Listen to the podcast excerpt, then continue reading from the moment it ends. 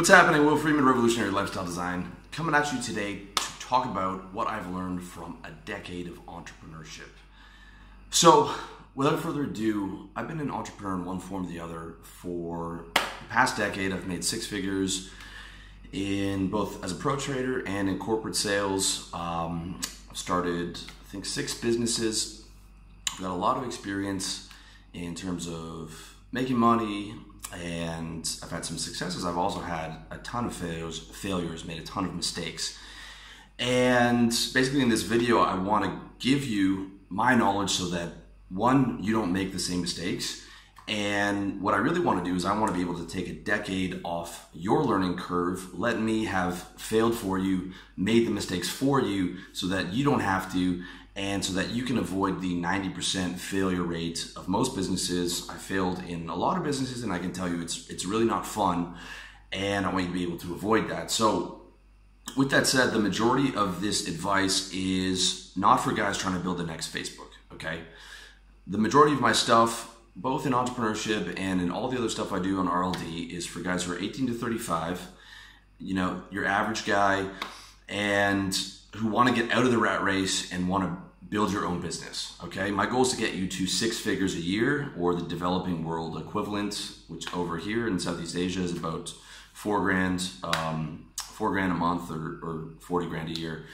And after the, after that, you can decide where you want to go. Okay, you can you can decide your own path after that. I want to get you to six figures. I want you to not make the same mistakes that I've made, and I want to make sure that ideally your first business or the business you're working on is a success. Okay, so if you do want to build the next great tech startup, um, you want to build a $40 million business, I have included some advice for you based on my experience with my tech startup.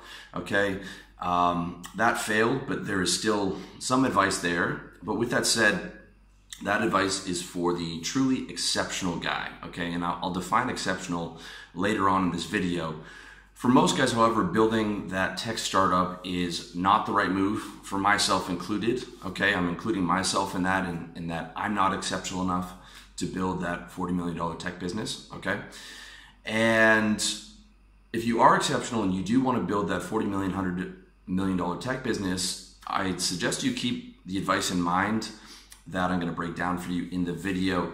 But you're going to have to look to guys who have succeeded on that level um, to give you the roadmap. You know, the venture capitalist blogs, the Silicon Valley blogs, those the types of books written by those guys is where you're gonna have to look for that because I can't take you there. But I do have some advice for you if you are exceptional, and I'm also gonna give you the criteria to see if you're if you make that if you are that exceptional guy because believe me, thinking that you're exceptional in that area and going into that business can cost you two or three years of your life if you're not all right?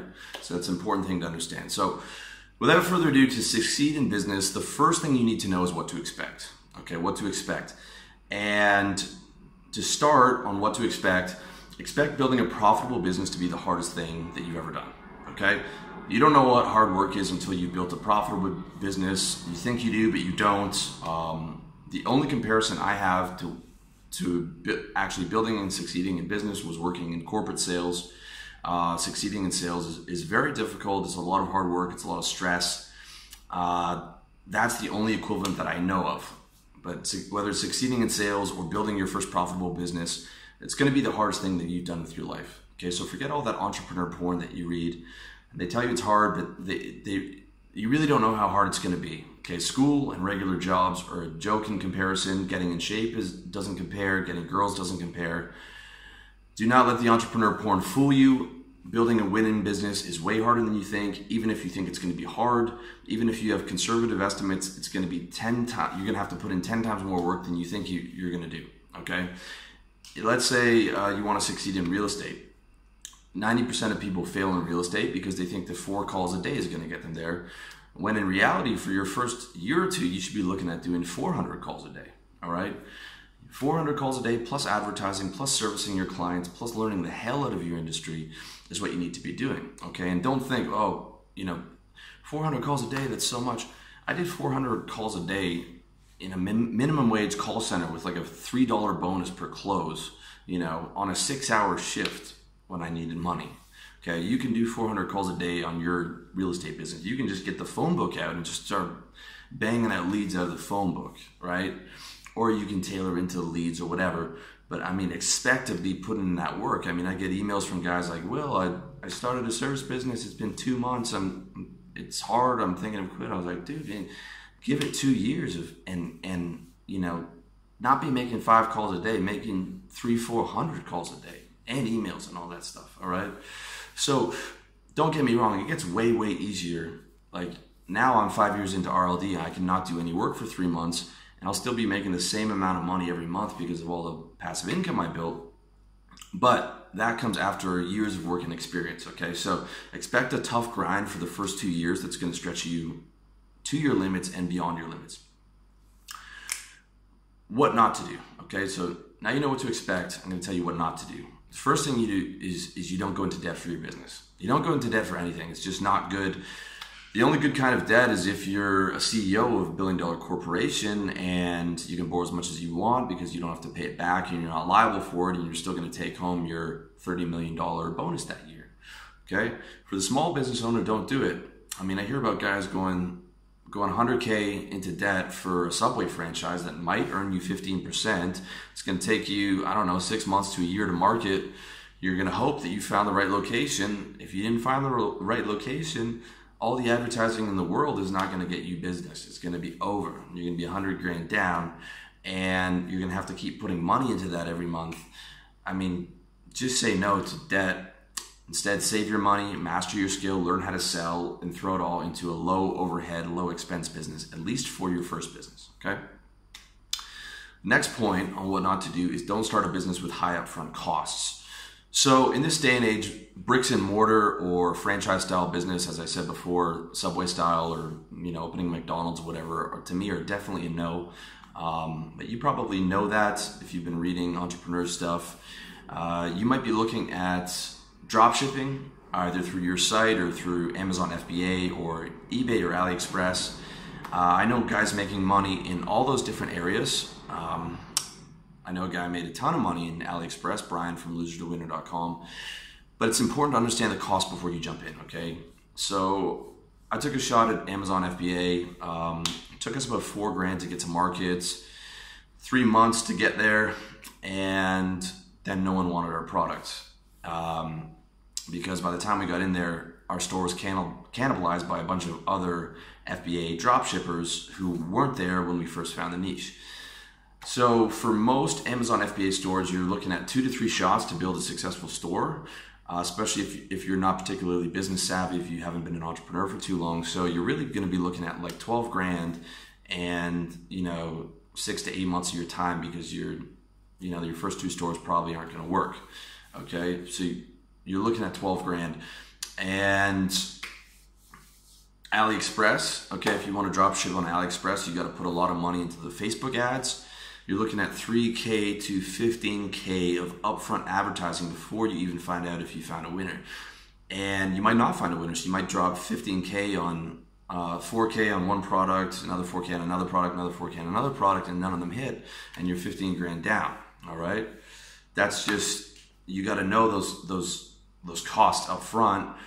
And neither of those are a lot of money um, up front if you're rich, okay? But if you don't have a lot of money, 12 grand is a lot of money, especially if you're just starting out a business. And that could have been, could have taken you a couple years to save up that money depending on what kind of job you have. And then when you invest in a business like that and you lose all your money, now you got to go back to the corporate world for another two years, stack your cash, build a, a, new business, you know, the opportunity cost is like two years. I mean, the time cost, all kinds of things can really hurt you there when you don't succeed on your first business. Uh, that's why I think a service-based business is better uh, because there's very low overhead cost, just basically internet and phone connection, and you can take shots on the e-commerce business once you've built a six-figure service-based business, right? You can just take out, you're, you're making 10 grand a month, you can take four grand out a month, get someone else to do a lot of the grinding for you and, and take a shot that way. Um, especially true if you're geo arbitraging your income. So you've got a service business, but you're living in Asia, and now 10K a month is worth the equivalent of 30K a month in the West, right? So that's that's one thing you got to keep in mind. So definitely no for the big, you know, hundred thousand dollar investment businesses. Maybe for the e-com, but again, if you don't have a lot of money, you know, when you're looking at ten to fifteen k, that might not be your best move for your first business. Uh, but we're going to get into more a little bit about the e-com and, and what I think is your best starter business as, as we go on. Uh, the next point on what not to do is don't get into businesses you're not passionate about. This is very important. I gave Amazon FBA and AliExpress dropshipping a go. They failed for a number of reasons. I did this while I was still working on RLD. This was in the last couple years. Uh, one big factor was that I hated both businesses. Uh, if I enjoyed, if I enjoyed it, I would have gone back to it a few times, probably hit a winner. But I hate e-commerce. I, I hate selling products that I don't care about and I have a business, I have RLD as my mission, and any time away from that, I felt like I was cheating on my wife, right? RLD, revolutionarylifestyledesign.com is my wife, it's my, it's my baby, and I felt like, man, why am I spending time on this? I should have just released another book or, or done a video course, um, and my heart just wasn't in it. So that's a really important thing to understand. If you're not passionate about what you do, it's going to be very hard to find the motivation, and you're also not going to be happy with it. Some guys love e-commerce. My man Josh loves e-commerce, but I don't. And uh, you know, if you want to be unhappy and do something you have no passion for, you might as well just work a job. That's that's my take on it. If you're passionate about e-commerce, then it's it's a totally different story. Or you know, whatever it is, just make sure that whatever you're doing, you're you're enjoying what what you're doing because you're going to be doing that eight to ten hours a day, seven days a week for at least the first couple years. The next point, and it's kind of similar to the last point, is don't, start more than one business at a time. Um, with with maybe an exception of like, okay, you built the service-based business up over three years, and then you can start, you can take the shot with the e-com, but you got you're paying some guy to do 90% of the work and you're splitting it 50-50 you're the money partner. He's the grinding partner type thing. Um, but for me i can't do more than one thing at a time. If i try to the second thing will suffer uh, you know, uh, in most cases, if if you're if you're trying to run three businesses, it means that you're not sure about your first business. Okay, so instead of instead of putting all these mediocre ideas out there, you should be doubling down on the best idea instead of trying to do all these hustles because doing that's going to burn you out. Um, the only time you can have more than one business is when you're rich and you can afford people people to pay people to do the grunt work when you're doing three businesses, the, the, the stuff that burns you out is when you're trying to do like technical problems, data entry, grinding, finding like really boring solutions to boring problems. Okay, if you're P. Diddy, it's easy. He can have the Ciroc vodka, he can have Bad Boy, he can have television shows because he just pays people to do all the grunt work. He just does the high level fun meetings and then he just tells everyone else what to do. Okay, that's a totally different story. You can be involved in all kinds of projects like that. But when you're small and you're starting out, and you're involved in, and you don't have a lot of cash and you're involved in the grunt work for all those businesses, I don't suggest starting more than one business at a time until you can get rich and pay people to do the grunt work for you. All right. Next po- point on what not to do is don't partner with the wrong person, if anybody. Okay. I started one of my first business was a Vice magazine clone that folded because my partner wanted out and I was dumb enough to let him buy the domain and keep it in his name. And then he was supposed to do the tech work. He didn't do anything. I basically had to learn it all, and I learned how to do WordPress, WordPress magazine, which really helped me when I did RLD. But he was doing none of that. He wasn't doing anything that he's supposed to. He told me he wanted to be creative director and just contribute ideas occasionally without doing any work. He was super negative and eventually he wanted out and he said okay um, i'm taking the site down. If you want to uh, you're going to pay me for the time that i put in. Okay none of us were making money at the business and he ransomed you know he tried to ransom the domain back to me. In my tech business our developer partner went mia nine or ten times. Eventually he went no contact. And because he was such a rock star developer, we couldn't do anything with his code because no one was smart enough to be able to figure out what he was doing. And our business was was finished. Uh, in that same business, the reason that my uh, the other partner brought me on board with that tech business is because he was funding everything, and his partner stole not the developer, the other partner stole forty thousand dollars of his money that was supposed to be going to the business that he was using to take girls out for dinner. Okay? Insane stuff, right? I mean, you really think you know people, but people are funny around money, and you don't know someone until you're in business with them. And you got to be very, very careful about who you get into business. There's maybe three or four guys that I know that I would consider doing business with. Okay, and most of those guys I've known for at least two years. They say don't do business with your friends, but in reality, you can't. You have to do business with your friends because you have to get to know a guy for you know two, three, four years to make sure that he's a solid, trustworthy guy. You meet a guy at a networking group or whatever, and you're starting a business with him a week later, you don't know who you're getting into bed with. All right, and some bad things can happen. So it's important to understand. Speaking of, to add to that point, don't waste your time networking, okay? No one at networking events has any money. Uh, you don't know the the majority of the guys uh, that I found are not they're not my kind of guys. I mean, the last thing you want to do, the last thing, okay, if a guy has money, he's not going to networking conferences and getting swarmed by a bunch of broke entrepreneurs, okay?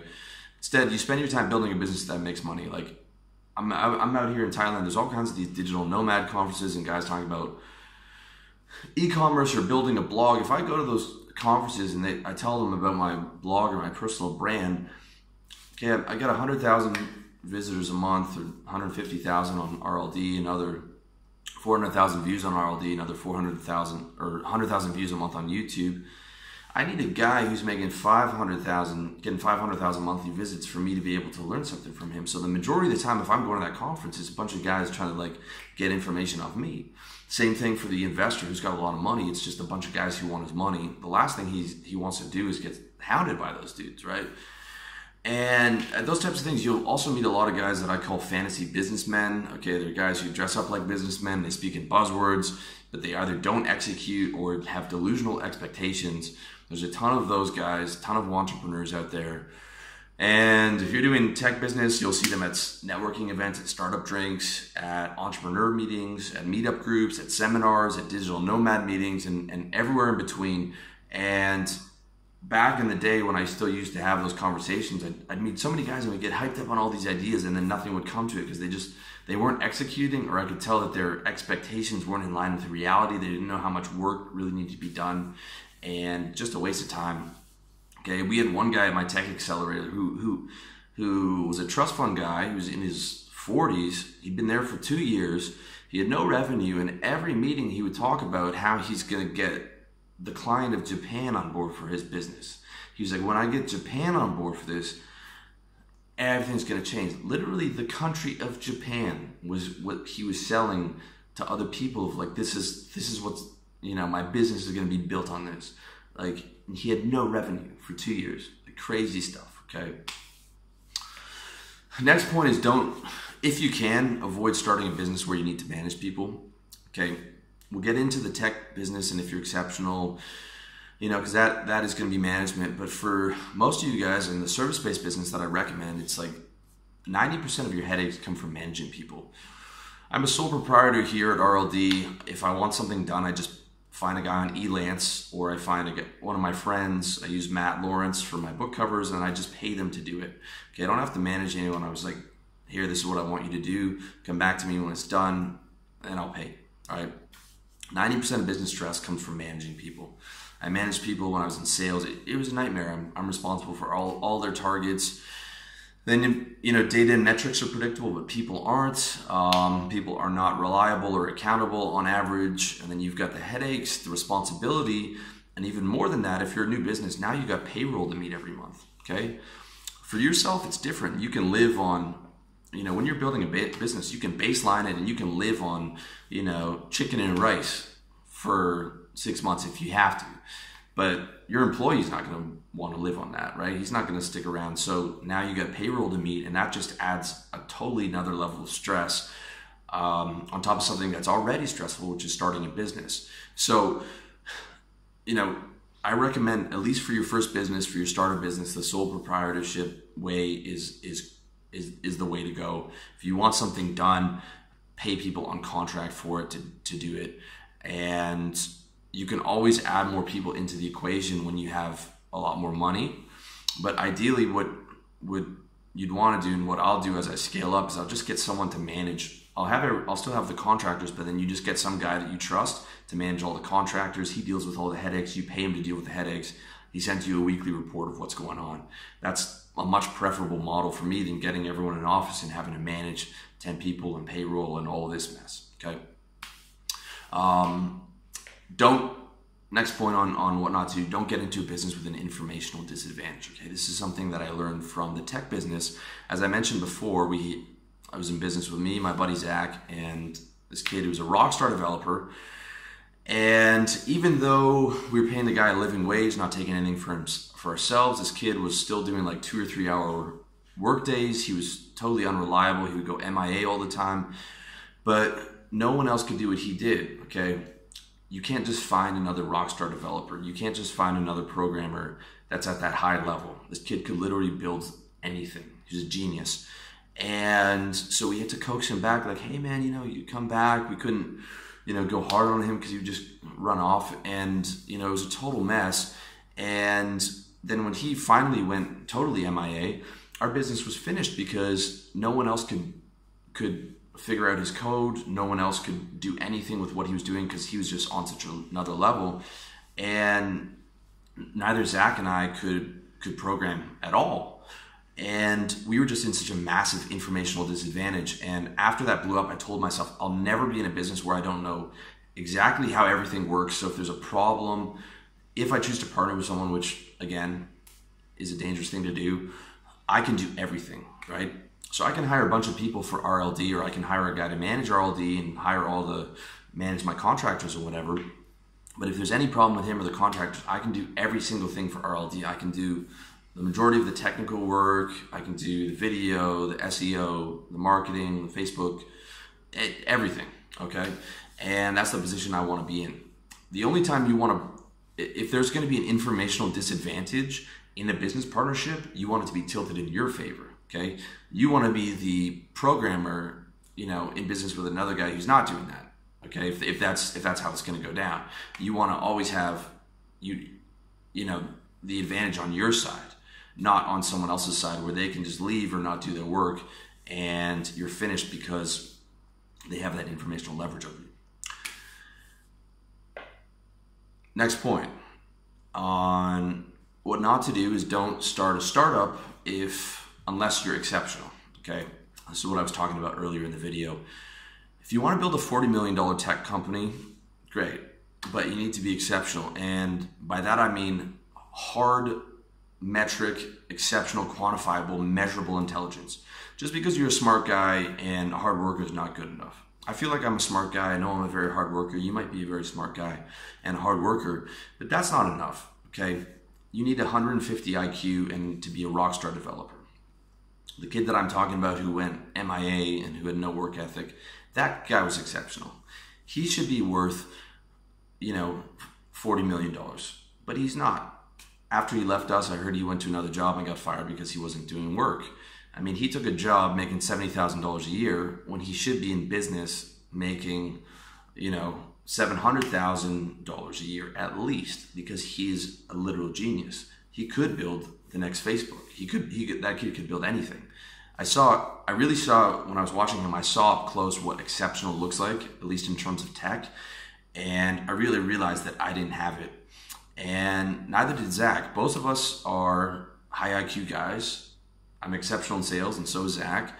Uh, but, and our business acumen is, is pretty good, but neither of us can program a microwave. And it was like, I, I realized there's no there's no way I should be in, in, in tech when I'm competing with guys who are exceptional, right? Okay, you take a guy like Mark Zuckerberg, he's super exceptional intelligence, super exceptional in business acumen, and super intelligent in sales. I mean, he's he sold his way into um, major major VC partnerships, and I mean that's who you're competing with in tech, and and I've just got no business competing with a guy like that, and I know it.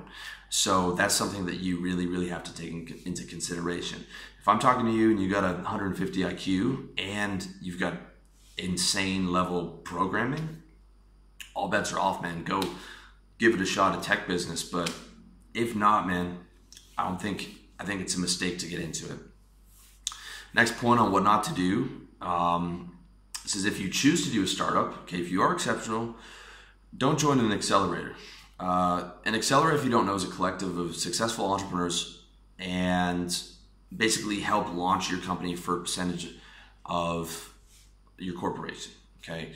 And it sounds like a win-win proposition, but in, in practice, it's a bit different. So our accelerator didn't do a whole lot for us except introduce us to some VCs and potential mentors, mentors, all of who we could have met through cold calling and FaceTime.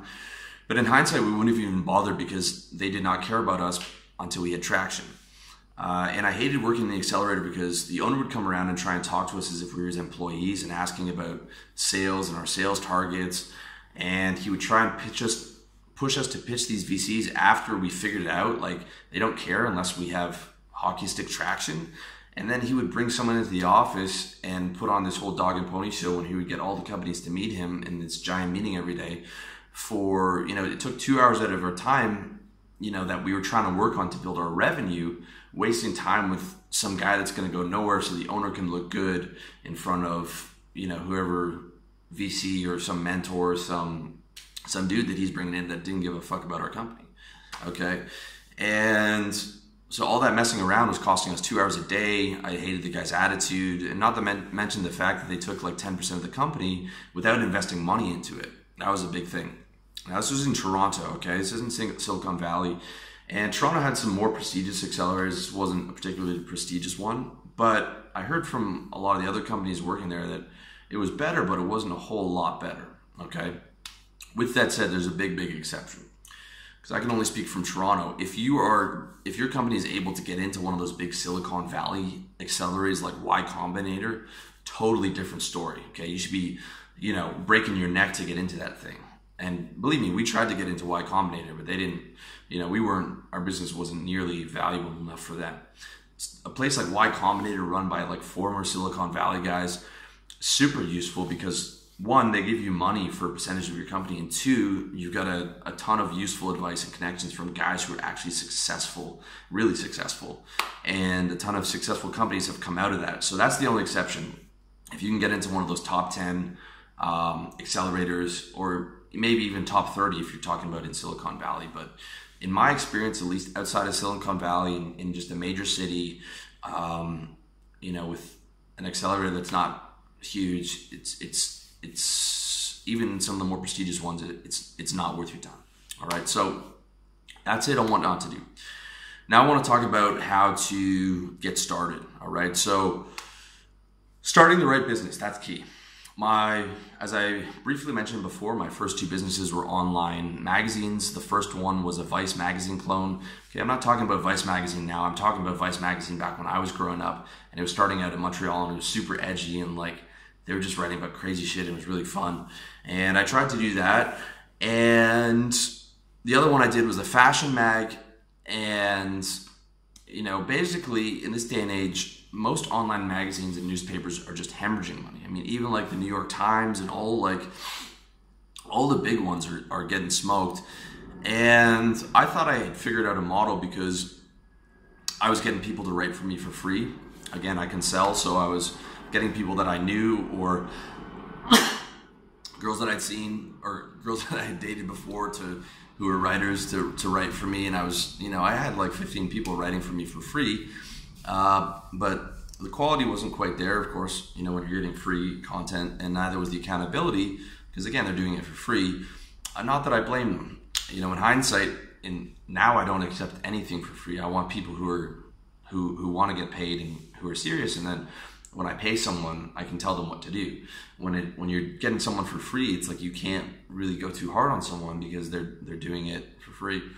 Um, and the only companies that are still thriving and growing are companies that have huge backers and are willing to take a loss um, for a while, or like boring business to business publications where they're selling overpriced ad space, you know, thirty thousand dollar a month ad space for insurance or financial services companies. Those type of magazines are still running. So, in hindsight, two magazines were, you know, totally the wrong business, um, and that took three years out of my life. Not that that was the only thing that I was doing. I was working in sales, and then at night I would go home and work on those. But I mean, I could have been three years ahead if I'd started RLD. Instead of RLD from 2012, I could have been doing it for, I don't know, 2008, right? Next point on how to get started build a brand, not a hustle. A lot of talk you hear in the entrepreneur world about hustle, hustle, hustle, hustle. Uh, I don't like the word hustler. Okay, I would prefer the word grinding as opposed to hustle. Uh, to me, a hustler is a guy who's just looking to make a buck on some kind of hustle, basically. So I say don't be a hustler. I see be a builder. Build and build a great brand that you're you're gonna be able to work on for a lifetime, ideally, and maybe even give it to your kids.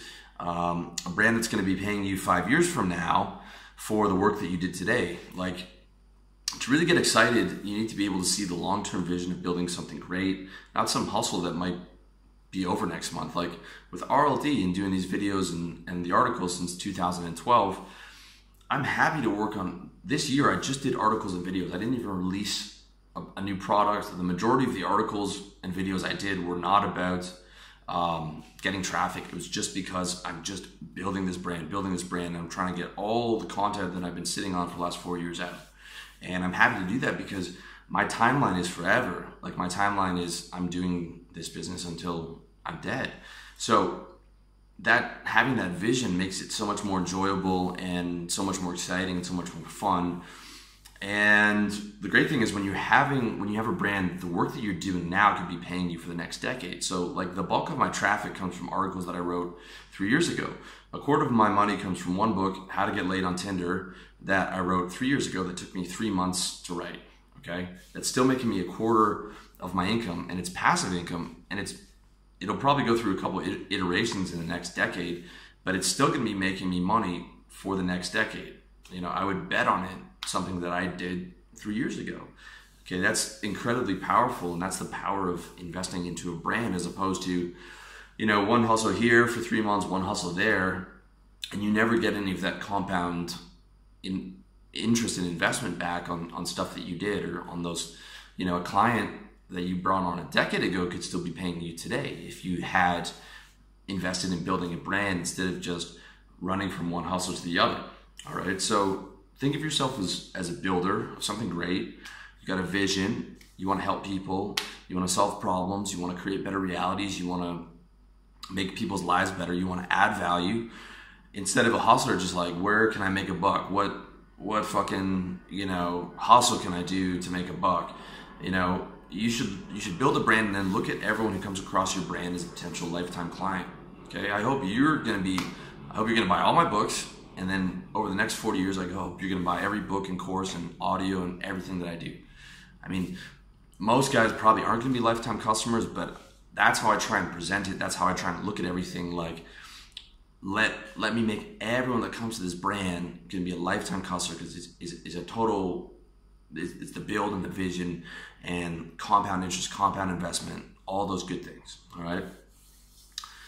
Next point on getting started is get to market as fast as you can. Okay, that's super important. Get to market as fast as you can. If people don't want your product or service, you don't have a business. All right. When you get to market fast, you fail fast um, without spending a ton of time and money to find out that no one wants your product. Like this guy did when we started our tech business. It was, took like a year to market, and then no one wanted it. Great. That that feels really good. I'll tell you that, guys. You do not want to do that. Okay. I also failed slowly in my online magazines. All right, and that sucks too. Even on the Amazon FBA, I failed not slowly, but like mid speed. It took like three months.